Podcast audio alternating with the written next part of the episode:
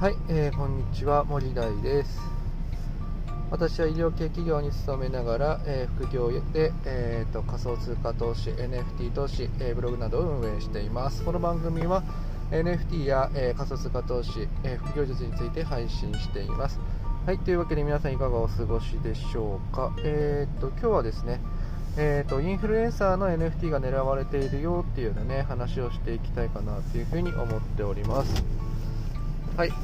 えーと、NFT 市場、えーと、世界的には、冷え込んでおりますけれども、えー、日本はね、えーと、2022年の年末に、えー、ビッグプロジェクトがいろいろリリースされてきてて、えー、 CryptoNinja Partners、 Aopanda Party、えー、 LLAC と、まあ、大きくは3つのね、えー、プロジェクトが、えー、フロア価格1イーサ、2イーサぐらいをねつけて、えー、堅調な動きをしているかなというふうに思います。はい、一方、世界ではね、えー、結構、えー、NFT 市場は冷え込んでいるような状況になってますけれども、えーと、世界の、え、インフルエンサーの、ね、NFT が結構狙われているよっていうのね風に言われています、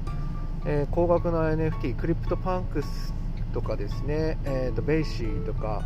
MAYC とか、まあ、そこら辺のね NFT が、えーと、あのインフルエンサーからねこのウォレットからどんどん盗まれていっているようですね。はいえーとまあ、皆さんもね、えーと、メタマスクの中に入っている NFT をね、えーと安全に保管しようとしているかと思うんですけれども、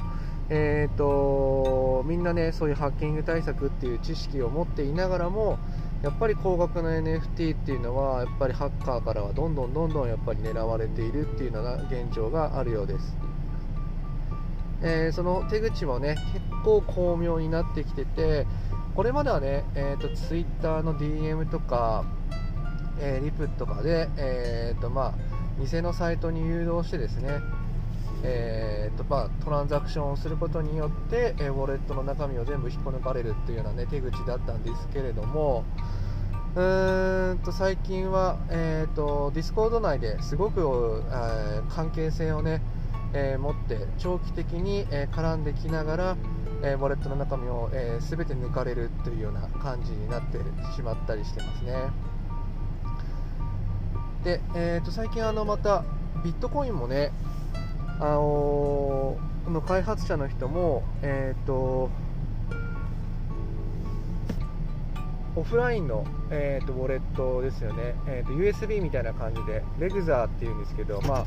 そういうので、えー、と保管していたウォレットの中からですねビットコインを、まあ、抜かれるというようなことがあったりですね、えー、結構こう詐欺師の手口もあの巧妙になってきてる感じになってますので、あの非常にね NFT とかクリプトの世界ではあのハッキング対策っていうのはあの注意しておかなきゃいけないかなというふうに思います。はい。えー、特にやっぱりインフルエンサーは NFT の情報を発信することも多いですからもちろんもうハッカーにとってはねえー、っと探す必要はないんですね。高額な NFT を持っている人とかを。もうインフルエンサーはもう高額な NFT を持っているもんだって思ってるしそのもうウォレットアドレスももうハッカーはもう分かっているので問題はそこにどうやってトランザクションさせるのかっていうことに頭を使ってくるわけですからまあかなり狙われているっていう風なことを、まあ、念頭に置きながらですね